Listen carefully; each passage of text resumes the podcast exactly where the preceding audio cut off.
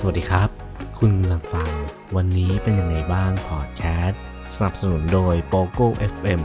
แอปพลิเคชันสำหรับการฟังพอดแคสต์และหนังสือเสียง ที่จะเปิดโลกการฟังของคุณ ระหว่างเส้นทางของชีวิตที่เรากำลังเดินไปเนี่ย เราผิดหวังหรือว่าเจอเรื่องร้ายๆกันบ้างไหมครับ ผมว่าทุกคนน่าจะเคยผิดหวัง เจอเรื่องแย่ๆ เจอคนที่ทำให้เราต้องร้องไห้บ่อยครั้ง เจองานที่เราไม่ชอบ แต่สุดท้ายทุกคนก็สามารถที่จะผ่านมันไปได้ ไม่ว่าเรื่องนั้นมันจะแย่แค่ไหนก็ตาม วันนี้ผมก็อยากจะมาชวนคุย เรื่องระหว่างทางบ้าง เพราะว่าจริง ๆ ระหว่างทางที่เราไปถึงจุดหมายเนี่ยแน่นอนแหละเราต้องเจอเรื่องเยอะแยะมากมายเลย ไม่ว่าจะเป็นเรื่องที่เราไม่ชอบหรือว่าเรื่องที่เราชอบก็ตาม แล้วเราได้เรียนรู้อะไรจากมันบ้าง แล้วอะไรที่มันสร้างคุณค่าให้กับชีวิตเราบ้าง ตั้งแต่เราเป็นเด็กเนี่ยระหว่างทางที่เราจะไปสอบหรือว่าระหว่างทางที่เราจะเรียนจบเนี่ยมันก็ต้องมีทั้งความสัมพันธ์ในเรื่องของเพื่อน เรื่องของการล้มเหลว เพราะว่าบางทีถ้าเราตอนเป็นเด็กเนี่ยระหว่างทางที่เรามองเห็นมันเนี่ยมันอาจจะไม่ได้สำคัญ แต่จริงๆแล้วเนี่ยมันเป็นบทเรียนที่ดีบทหนึ่งเลย ถ้าย้อนกลับไปในสมัยที่เป็นนักเรียนไม่ว่าจะเป็นมต้นมปลายเนี่ย เราจะพบว่าเฮ้ยเราจะเรียนรู้จากการสอบว่าถ้าเราไม่ขยัน เราจะสอบตก ถ้าเราไม่พยายาม เราจะไม่ได้อย่างที่หวัง เพราะว่าการที่เราฟุกเนี่ยบางทีมันก็เป็นไปได้ แต่ว่ามันก็ไม่ใช่เสมอไป ยิ่งพอเราเติบโตขึ้นเนี่ยในระดับ การเรียนที่สูงขึ้น ไม่ว่าจะเป็นในระดับมหาวิทยาลัยเนี่ยระหว่างทางที่เราจะเรียนจบเนี่ยเราก็ต้องค้นพบเรื่องราวมากมายอยู่แล้วที่เราได้เรียนรู้ ถ้าเป็นผมเองในช่วงมหาลัยเนี่ยก็น่าจะเป็นเกี่ยวกับเรื่องเพื่อน เรื่องการสอบ เพราะว่าบางทีพอถึงช่วงเวลาที่ใกล้สอบเนี่ยเราก็ต้องมานั่งคิดแล้วว่าเฮ้ยพอมันจะสอบแล้วเนี่ย เราก็ต้องอ่านหนังสือจริงไหม เราต้องเตรียมความพร้อมต้องวางแผนชีวิต ซึ่งการสอบมันก็เหมือนเป็นจุดหมาย เล็กๆ จุดหนึ่งก็เหมือนกับเวลาเราเดินทางไกล เราก็ต้องแวะทีละจุดหมาย แวะปั๊ม เพราะว่าการที่เราวาดจุดหมายที่มันไกลเกินไป โดยที่ไม่วางแผนว่าเฮ้ยเส้นทางนั้นน่ะ มันจะมีปั๊มให้เราได้เติมน้ำมันได้เติมพลังไหมเพราะถ้าเกิดเราวางแผนไกลเกินไป สุดท้ายแล้วเราก็จะไม่สามารถไปถึงจุดหมายของเราได้ ยกตัวอย่างง่าย ๆ เหมือนการเดินทางไป จังหวัดหนึ่งถ้าเราอยากเดินทางไปเชียงใหม่เนี่ย เราก็ต้องคอยดูอยู่เสมอว่าเฮ้ยถ้าเกิดน้ำมันเราใกล้หมดเราก็ต้องดูแล้วว่า เราควรเติมน้ำมันแล้ว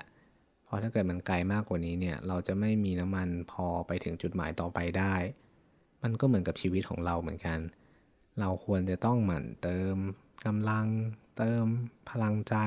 เติมแรงบันดาลใจต่างๆ แล้วจริงๆ ระหว่างทางเนี่ยมันได้ซ่อนอะไรเยอะเหมือนกัน สมมติว่าเราจะเดินไปบ้านหลังหนึ่งแล้วระหว่างทางที่เราเดินเนี่ยเราไม่สนใจอะไรเลย ไม่รู้ว่ามันมีอะไรอยู่ข้างทาง จริง ๆ มันก็ไปถึงจุดหมายได้เหมือนกัน แต่เราก็จะพลาดความสวยงามของข้างทาง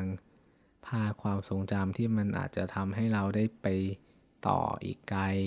บางทีมันอาจจะมีดอกไม้สวยๆ ที่อยู่ข้างทางแต่เรามองไม่เห็น อาจจะเป็นดอกไม้หายาก หรือว่าอาจจะเป็นสัตว์ที่เรา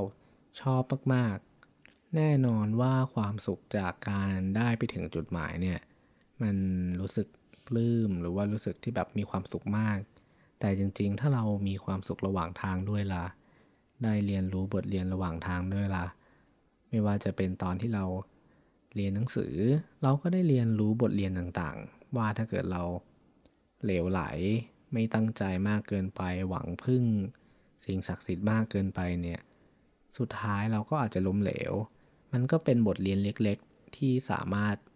นำมาใช้ในชีวิตเมื่อเราโตขึ้นได้ เพราะว่าในชีวิตที่เราเติบโตขึ้นแต่ละวันเนี่ยไอความพยายามต่างๆเนี่ยเราก็ต้องเรียนรู้อยู่แล้วว่า เฮ้ยเราต้องใส่ใจกับคนประเภทไหน เราต้องพยายามหรือว่าให้ความสัมพันธ์กับงานหรือว่าคนอื่นๆเนี่ยมากน้อยแค่ไหน ถ้าเกิดเราให้ความสำคัญหรือว่าใส่ใจกับคนประเภทที่คิดแง่ลบ เราไปคลุกตัวอยู่ด้วยมากเกินไปเนี่ย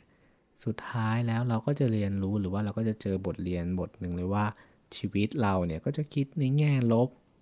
คอยวิตกกังวลหรือว่าเครียดมากเกินไปจนไม่มีความสุข แต่ถ้าเกิดเรารู้แล้วว่าเฮ้ยชีวิตเราเนี่ยต้องการอะไร อยากจะคิดบวก ไปหาคนคิดบวก อยากจะเดินไปในสายงานไหนเราก็ต้องคอยปรับแผนชีวิตของเราให้ไปในสายงานนั้น แน่นอนแหละความสุขมันก็สำคัญแต่บางที ความสุขระยะสั้นหรือว่าความสุขชั่วคราวเนี่ยมันก็ไม่ได้ยั่งยืนเสมอไป เราควรจะมองความสุขที่มันระยะยาวมากขึ้น สมมุติว่าเราอาจจะติดเกมมากเกินไป มาเล่นจนเกินจำเป็น คือสมัยเรียนผมก็มีประสบการณ์ที่แบบว่า เออเล่นเกมมากเกินไป ไม่หลับไม่นอนจนแบบไม่อ่านหนังสือ ไม่ตื่นไปเรียน ซึ่งมันก็เกินพอดี มันมีความสุขเหมือนกัน แต่ว่าพอความสุขระยะยาว ไม่ว่าจะเป็นผลการเรียน เรื่องสุขภาพเนี่ย อบ้านปลายไปเนี่ยสุดท้ายความสุขของเรามันก็จะลดน้อยลง มันก็ถูกปั่นทอนด้วยความสุขระยะสั้น ซึ่งจริงๆเรื่องของความสุขเนี่ยมันก็เป็นเรื่องที่แบบของแต่ละบุคคลของแต่ละอย่างเหมือนกัน แต่ว่าเราควรที่จะลองมองดูเหมือนกันว่าเฮ้ยความสุขระยะสั้นที่เรากำลังทำอยู่เนี่ยมันสามารถที่จะสานต่อความสุขระยะยาวของเราได้ไหม แล้วสิ่งแวดล้อมรอบข้างเราเนี่ย มันจะสามารถเอื้ออำนวยให้กับ ชีวิตเราได้หรือเปล่า เราอยู่ในที่ที่ถูก หรือว่าตำแหน่งที่เราอยากจะเป็นหรือเปล่า อันนี้ก็ควรจะมาลองคิดนั่งนึกดูเหมือนกัน จริงๆ ผมชอบวิธีการคิดแล้วก็รูปแบบการดำเนินชีวิตของประเทศหนึ่งมาก ก็คือภูฐานที่เป็นดินแดนที่บางคนเรียกว่าแชงกรีลาหรือว่าเมืองสวรรค์ เป็นดินแดนที่เป็นแบบอย่างให้กับประเทศอื่นๆ คือภูฐานเนี่ยเป็นประเทศที่แบบ ขึ้นชื่อว่าเป็นประเทศที่มีความสุข เกือบจะมากที่สุดในโลกเลยก็ได้ คือเคยมีคนถามนายกรัฐมนตรีของประเทศปูฐานว่า คุณสร้างและวัดสิ่งที่จางหายไปในพริบตาอย่างความสุขได้อย่างไร ท่านนายกนะครับก็ตอบว่าคืออย่างนี้นะครับ เป้าหมายของภูฐานนะไม่ใช่การสร้างความสุข แต่เราสร้างสภาพแวดล้อมที่เอื้อให้ความสุขเกิดขึ้นได้ ความสุขไม่ได้มาจากการมีสิ่งที่คุณพอใจและอยากได้ แต่มาจากการพอใจในสิ่งที่คุณมี คนภูฐานไม่ได้ใช้ชีวิตโดยมุ่งแสวงหาสิ่งที่ตัวเองยังไม่มีอยู่ตลอดเวลา แต่มองสิ่งที่ตัวเองมีอยู่แล้วค่อยหาความสุขจากมัน คือมันเป็นแนวคิดที่แบบไม่ได้ยากมากเกินไปเลย เราไม่จำเป็นต้องมีเงินเยอะก็ได้ ไม่จำเป็นต้องร่ำรวย แค่อยู่กับสิ่งที่เรามี คือสังเกตไหมว่าจริง ๆ ถ้าเกิด เราอยากได้อะไรอย่างหนึ่งเนี่ยมันเป็นของที่แพงมากๆเลย เราก็พยายามที่จะไขว่คว้าหามันมา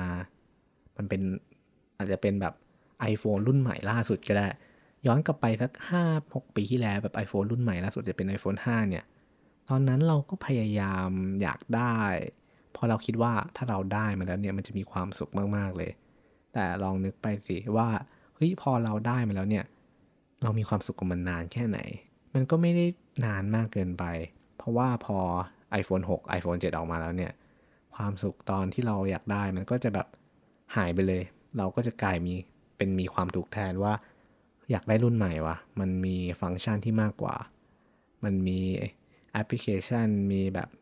ความล้ำสมัยที่มากกว่า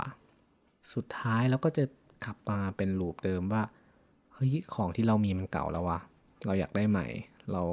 จะเก็บเงินเป็นหนี้เป็นสินหรือว่า อยากได้รุ่นใหม่อีกแล้วมันก็จะวนลูปอย่างนี้ไปเรื่อยๆ โดยไม่จบสักที ซึ่งบางทีบางบางเวลามันอาจจะเป็นไปได้ เพราะว่าถ้ามันจำเป็นจริง ๆ เราก็ซื้อก็ไม่ก็โอเคไม่เป็นไร แต่ถ้าเกิดสมมติว่าเราซื้อมาได้สักเดือนแล้วเนี่ย มันออกรุ่นใหม่เนี่ยเฮ้ย